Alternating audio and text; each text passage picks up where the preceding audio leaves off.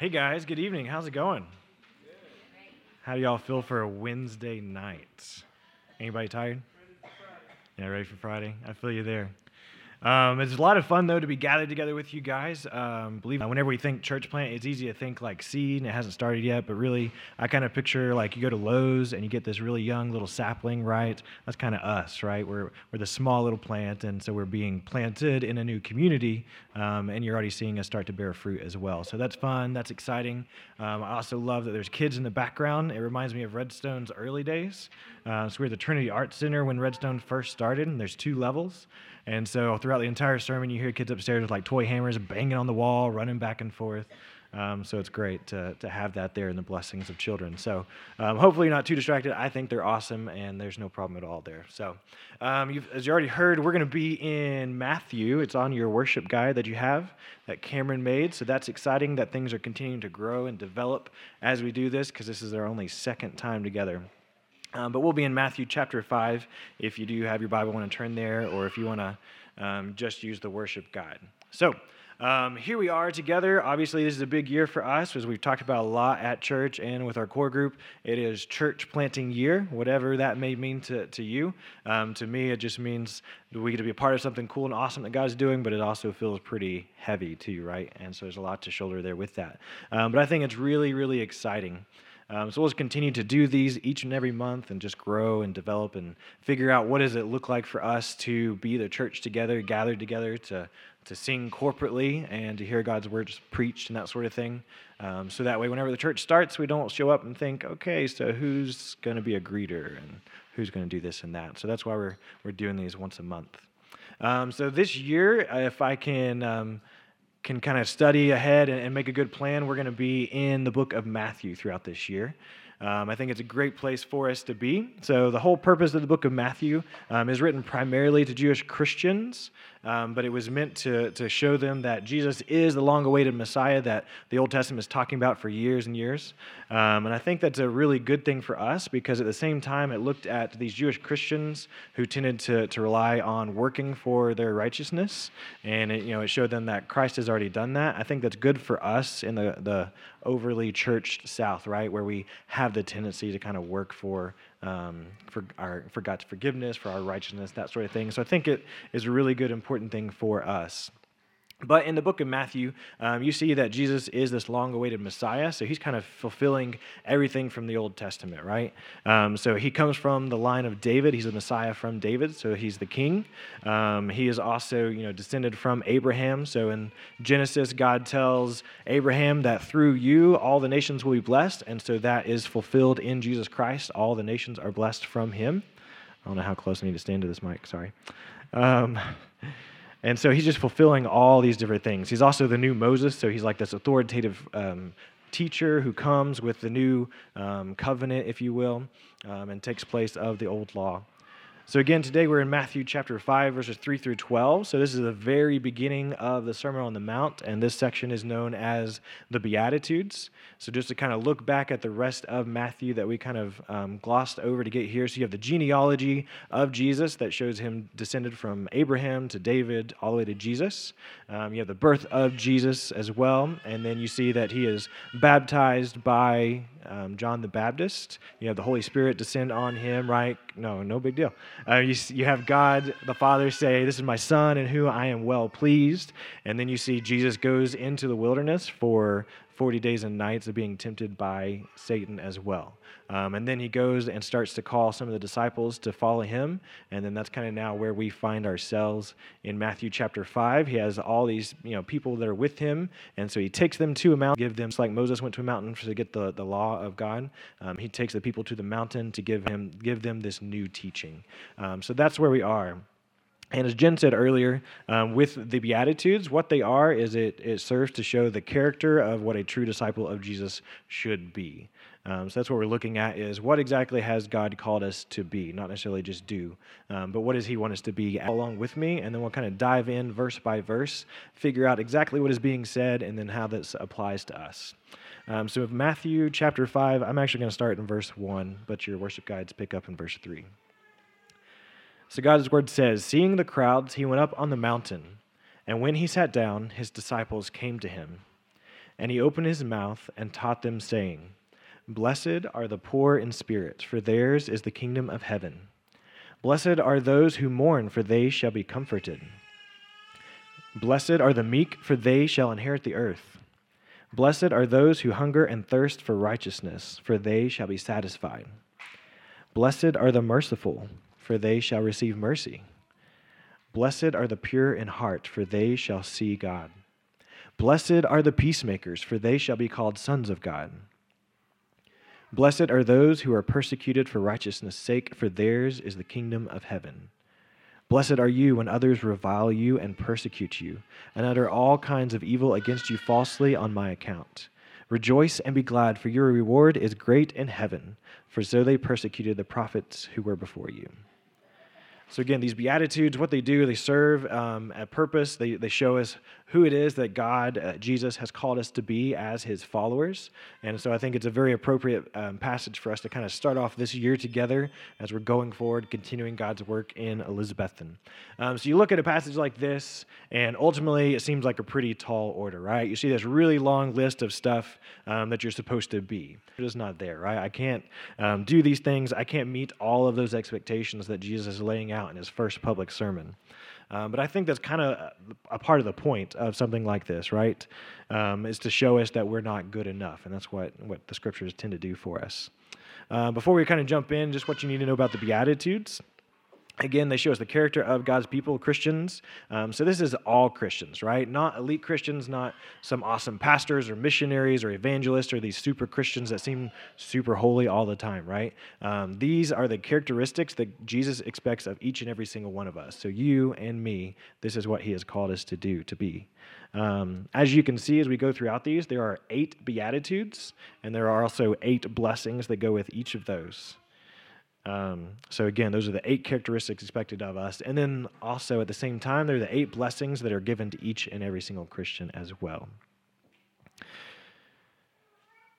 So, whenever we look at these blessings, they are part of God's kingdom, the already not yet, right? So, whenever you look at these blessings, you can experience it partially, but one day we'll experience it fully.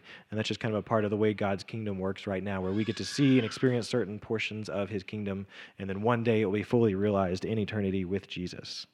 Um, but these Beatitudes, they're a, a blessing to us because, again, they highlight for us the need for a Savior right? They show you, hey, you know, you are not good enough. You can't meet all these expectations, but Jesus already has. So they continually point us to Jesus, point us back to the cross.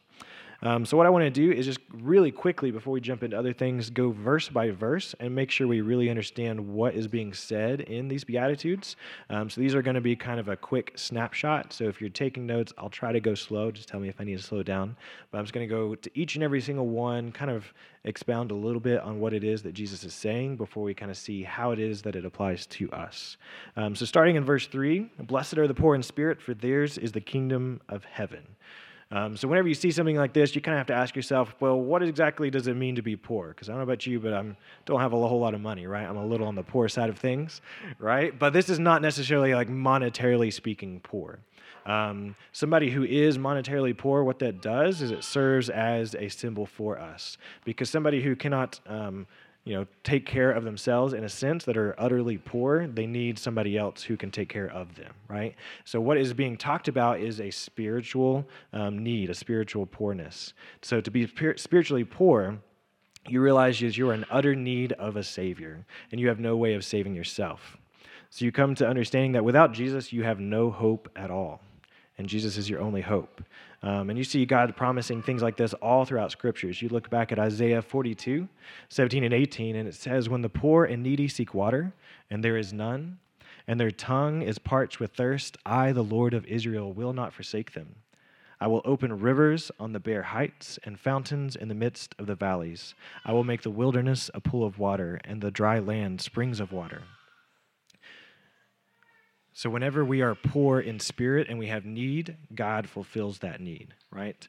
Um, Jesus says we are blessed when you're poor in spirit. So, what he's saying is um, to be poor in spirit is to be humbled before Him, to know that you are in need of a Savior. Only God can save you. And by acknowledging that, we are obviously given opportunity to have eternal life with Jesus, right? So that is the blessing that we receive by being poor and humble in spirit. So the very first beatitude starts with our heart and our condition before God, where we come to Him humbly and say, God, I am not good enough. I need a Savior. That's what it means to be poor in spirit. So, moving on to the next one, again, we're going verse by verse. Um, so, blessed are those who mourn, for they shall be comforted. So, this mourning that Jesus is talking about, he doesn't mean um, a sadness that comes with like a job loss or maybe a loss of a loved one or something like that. Um, what he's referring to is people who mourn over their sin. Um, so, again, that, that first step is that you need to acknowledge that you need a Savior because you're sinful and are not good enough. Um, but it, it, takes a whole new, deeper level and a deeper meaning um, to realize uh, that you are so spiritually bankrupt that you begin to grieve and to mourn over that sin.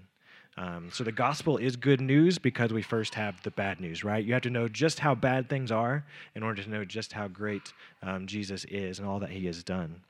Um, so God calls us to mourn and grieve over our sin. He also calls us to mourn and grieve over the sin of others around us, um, loved ones, and our cities and our country as well. So you look to, to Jesus, and he wept over the sin of others. So we are called to mourn over our sin and over the sin of other people around us. And as we mourn, we will be comforted by the only one who can bring us comfort, and that is Jesus, right? You acknowledge your sin before him, you mourn and grieve that sin but the good news of the gospel is that Jesus can comfort you, right? He has taken our place. So go on to verse 5. Blessed are the meek, for they shall inherit the earth. This word meekness, we could spend a long time kind of diving in, even just to this verse. Um, to a lot of us, it may sound like meek means weak. Meekness is weakness, um, but that's not really the case. It's more of kind of this this humble attitude and being considerate, exercising self control. Um, so Martin Luther jo- or Martyn Lloyd-Jones, a famous preacher, um, he kind of described this idea of meekness. He said, "Meekness denotes a humble and gentle attitude."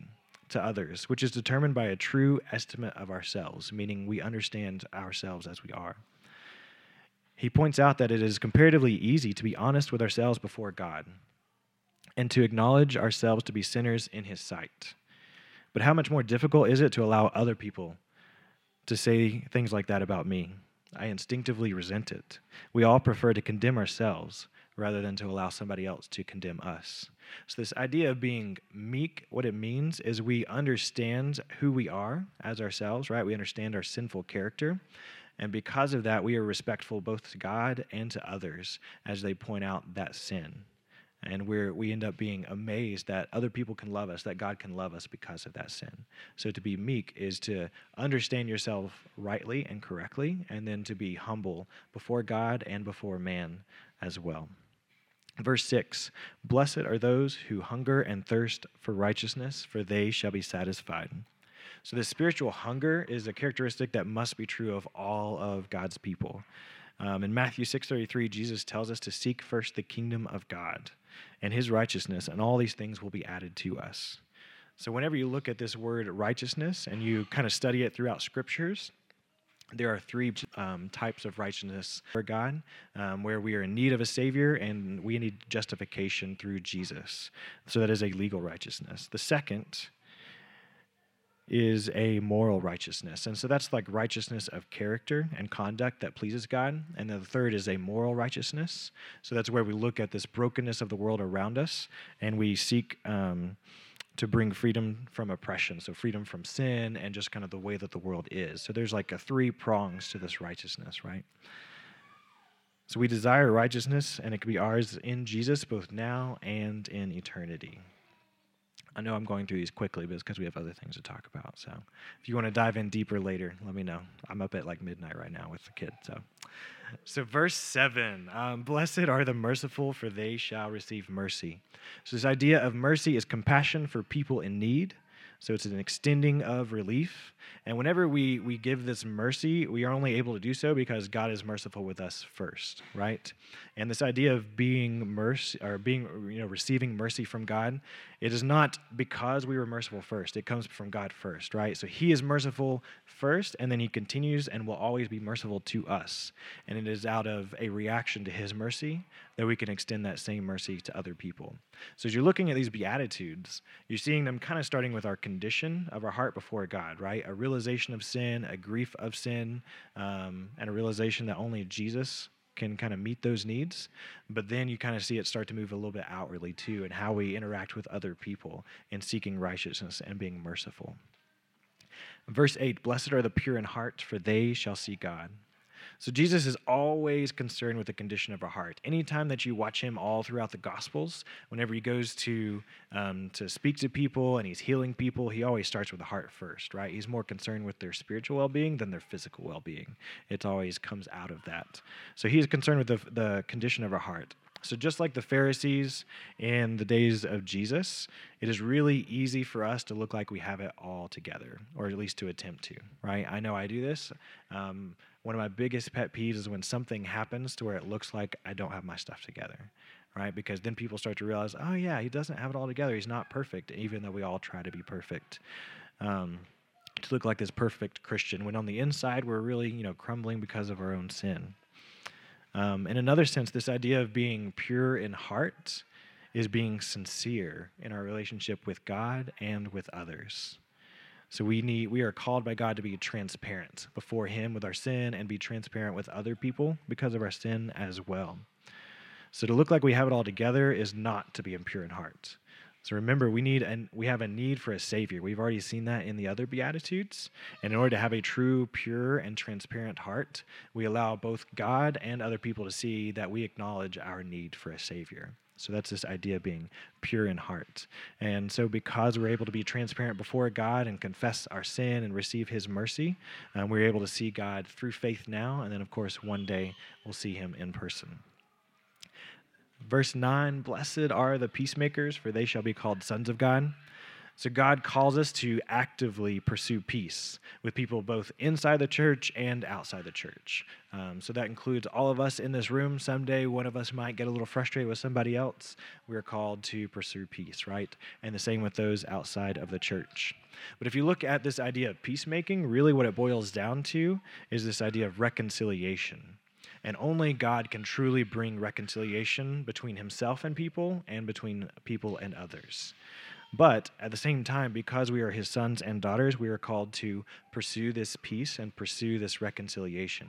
So, between others, our job is to bring reunion between those that are divided. And then between others and God, our job is to help bring reconciliation to himself. So, peace and trying isn't only um, instead, it's more of a bringing reunion if it needs to happen, and then also evangelism, so bringing people to Jesus. And then finally, verses 10 through 12, it talks about this idea of persecution. Um, so it's interesting that we leave the previous verse where we are called to be peacemakers, but then at the same time, Jesus is like, but you need to expect persecution as well coming out of that. Um, so it is a, a, guaranteed thing in the Christian life, and Jesus calls us to both um, rejoice and be glad in that persecution. And so the world looks at something like that, they look at the kingdom of God, and everything seems upside down, right? Make peace with your enemies, but also be glad if they persecute you. That doesn't make sense to the world, but that's what we are called to throughout Scripture. Um, you could look at other scriptures, like in 1 Peter chapter 3, verses 12 and following. It says, Beloved, don't be surprised at the fiery trial when it comes upon you, to test you, as though something strange were happening to you. But rejoice insofar as you share Christ's sufferings, that you may also rejoice and be glad when his glory is revealed. If you're insulted for the name of Jesus, you're blessed because the Spirit of glory and of God rests upon you. That's actually chapter 4. And there's another passage in chapter 3 that's the same idea where we are to expect these fiery trials, we're to expect opposition and suffering from the world, um, but at the same time, we are blessed because of it. We are blessed if we are persecuted for the name of Jesus we and so because of this we can look and we can know that we're pursuing all these things we're pursuing righteousness but we're going to suffer for that righteousness. We're going to pursue peace but we're going to suffer from the world because we are pursuing peace And whenever we do, we're able to be glad and to be joyful because we have to remind ourselves that we're not at war against other people, right? There's opposition that comes. Ultimately, the war that we're in is a spiritual war, right? So Ephesians chapter 6 tells us that we don't wrestle against flesh and blood. We don't wrestle against people. It's against the dark rulers and the principalities of this world. That is who we war against. And so whenever that opposition comes, we can be rejoice and be glad because we are suffering for the name of Jesus. All right, so we went through all of the Beatitudes. I just wanted to quickly make sure we understood more or less what Jesus was saying. Obviously, you could spend several more weeks going in and studying exactly what these means, exactly what it means to have these characteristics, but I just wanted to have a little bit of a framework to look at. Um, but as I said before, whenever we look at a passage like this, the problem that we run into is we see it as a list of things that we are to do, right? A thing to, to check off. But the problem is that you and I can never live up to these expectations in the Beatitudes. It is utterly impossible. You look at the Beatitudes and these teachings of Jesus, and it's like taking the Old Testament and the law that Moses gave and multiplying the difficulty by like a hundred, right? That's what Jesus is doing here. He's showing you, you know what? There is no way that you can keep any of these commands that I'm giving you. It is impossible for you to do so. But I think that's the temptation that many of us are going to face, right? We're going to have the temptation that, you know what, I can work for God's forgiveness. Um, I can work for my righteousness. Even if we don't consciously do so, uh, subconsciously, that's our tendency, I think. Um, but we have to remember that it is impossible for us to do this. But because we'll be tempted to, I think it's really easy for all of us to live in our flesh, right? Um, to do the exact opposite of the Beatitudes. So, interestingly, I was able to find online somebody that took the Beatitudes and they created the exact opposite, just so you can kind of see the juxtaposition there. Um, so, they called it the Cursitudes. So, I'm going to read these for you real quick. You don't have to write them down because it would take you too long. But I think it's really interesting to see the exact opposite of the character that Jesus is calling to. So, the Cursitudes. Cursed are the self satisfied, for they are as good as they will ever be. Cursed are the party goers, for soon the party will be over. Cursed are the forceful, for they will end up with nothing. Cursed are those with no hunger or thirst for God, for they will never find fulfillment. Cursed are the merciless, for they will not receive mercy. Cursed are the impure, for they will only see darkness. Cursed are the troublemakers, for they will be left unclaimed. Cursed are those who have gained prominence through immorality, for their end will be one of obscurity. Cursed are you when people praise you, look up to you, and flatter you because of your resistance to God. Start the grieving process and prepare for disaster, for your curse in hell will be huge, just as those who went before you were evil. So you read something like that, you're like, man, that is pretty harsh, right? But if you think about it, that is the exact opposite of what Christ is calling us to. And so there's this really big divide. Um, and so you may be looking at something like this, you're like, well, I'm not that bad, right? Like, I'm not trying to do all those things. I try to do a pretty good job um, of these sort of beatitudes, right? Um, I mourn sometimes for sin and usually for the Tennessee Vols during football season. Um, I'm pretty meek after I've had one or two cups of coffee in the morning, and as long as nobody cuts me off on the interstate, right? Um, I read my Bible most days of the week because I want righteousness, right? So maybe that's more of us where we're, we're, we're trying, but we're not quite there yet. Um, or maybe we're genuinely trying to, to check off the list and seek all these things. Um, but if you look at it as a list, it becomes you working for righteousness, working for God's forgiveness, instead of resting in the finished work of Jesus. You see, it could be really easy to think, you know, if I just feel really about my really bad about my sins today, um, then maybe God will forgive me. Or to think, you know what, maybe if I give my last five dollars in my wallet to that guy on the street corner, maybe other people driving by will see how righteous I am, and maybe God will give me an extra five bucks, right? Because I gave it away. So it could be easy, you know, in some of those temptations to just make it a little bit more about ourselves, make it a little bit more about what we do rather than what Christ has done. But no matter how hard we try, it is impossible for us to live up to what we are called to in scriptures in our own power. But as always, we have the gospel, and so the good news is that Jesus has already lived up to all of these standards, right? He lived up to the Old Testament standards. He's lived up to these beatitudes that he called us to. And you can see that throughout Scripture. Um, he never expected special treatment to be treated like a king, he came to serve.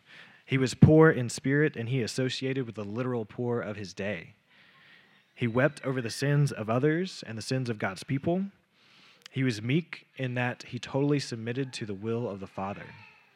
And he had zeal for his Father's house and for God's word and righteousness. See, Jesus perfectly lived out all of these Beatitudes. He lived a perfect life, and he took the place for our sins, right? He died in our place, and he rose again in order to that he could bring reconciliation between us and God, so that he could bring peace. So, just as we're called to be peacemakers, Jesus is the great peacemaker because he is able to bring reconciliation between us and God. And not only does he take the place of our sins, that's justification, right? Where he takes away that punishment for us and pays our spiritual bankruptcy. Um, but he also imputes or gives us his righteousness and return. So that's like 10 times the gift, right? He not only takes the punishment, but he gives his righteousness in return. And so, because we have the righteousness of Christ, we also have this great inheritance the inheritance of eternity with Him. Um, we also get those blessings that are mentioned in the Beatitudes. You know what? We, ne- we never had to go and be all these awesome things. We don't have to be a super Christian because Jesus did all of that for us, and we get those blessings in return. And so now we know that we will be comforted. We know that we're going to inherit the earth. We know that we will be satisfied. And what a great feeling I'm sure that will be one day in eternity. We can see it partially now and then one day fully to be satisfied.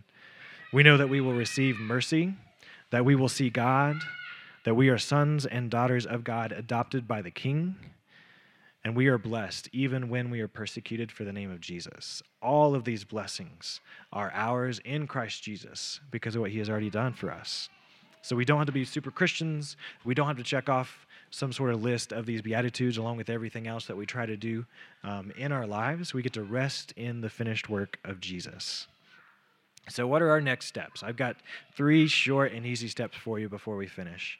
Um, the first step that we should always take is one step towards the cross. So, if you look at the Beatitudes, the long list of impossible tasks, and you think this is something I need to do, then you're already trying to work for your righteousness. Instead, I encourage you to go to the cross where Jesus is already victorious on your behalf. Maybe your character looks a little bit more like the Cursitudes than the Beatitudes. Well, if that's the case, then again, repent and believe and go to the cross. Go to Jesus, who has already died on your behalf, taken your place, and made you victorious. Secondly, after we go to the cross in prayer, um, we go to the Father and ask Him to help us to be who He has called us to be. So if you look throughout scripture, specifically in Philippians 2:13, it tells us that God works in us both to will and to do his great pleasure. And so what that means is that God gives us both the desire and the ability to obey what he has called us to because we have the Holy Spirit working in and through us. And so we have to go to God and say, Look, I'm not good enough on my own, but Jesus is. Father, please help me to be who you have called me to be for your glory. And then finally, the last step is just for us to encourage one another. So the road is long ahead, right? This road this year of church planting and even all throughout our lives. And there's going to be times where we're tempted to work in our flesh for our righteousness. And we're going to need each other to point that out, right? So that way we can be meek and realize our sin. And there's going to be other times where we're tempted to lose hope because something in life is really, really hard and really, really difficult. And we need one another to lift each other up and to help each other go back to the cross, back to Jesus, and back to his finished work. So, during this time, we're going to go ahead and move into communion. And so, what communion, oh, sorry. Uh, just to encourage one another. Number two. All right, so first is the cross. Second is prayer. God, can you help me to be who you called me to be? And then third is to encourage one another in this process. It's like my students, you know, you just repeat yourself, no big deal. Write it down, take notes, right? Just kidding. So, um, what we're going to do is go into a time of communion. What communion is, is that first step, right? Where we go to the cross of Jesus, where he has already defeated sin and death, and he's victorious for us on our behalf, and we get to live in that and go through our lives in that. So, if you can hear me, I'm going to go and break the bread. I'm going to explain exactly what we're doing. Um, since there's not too too many of us, we'll do what we did last time. We'll come, take it, just make a nice big family.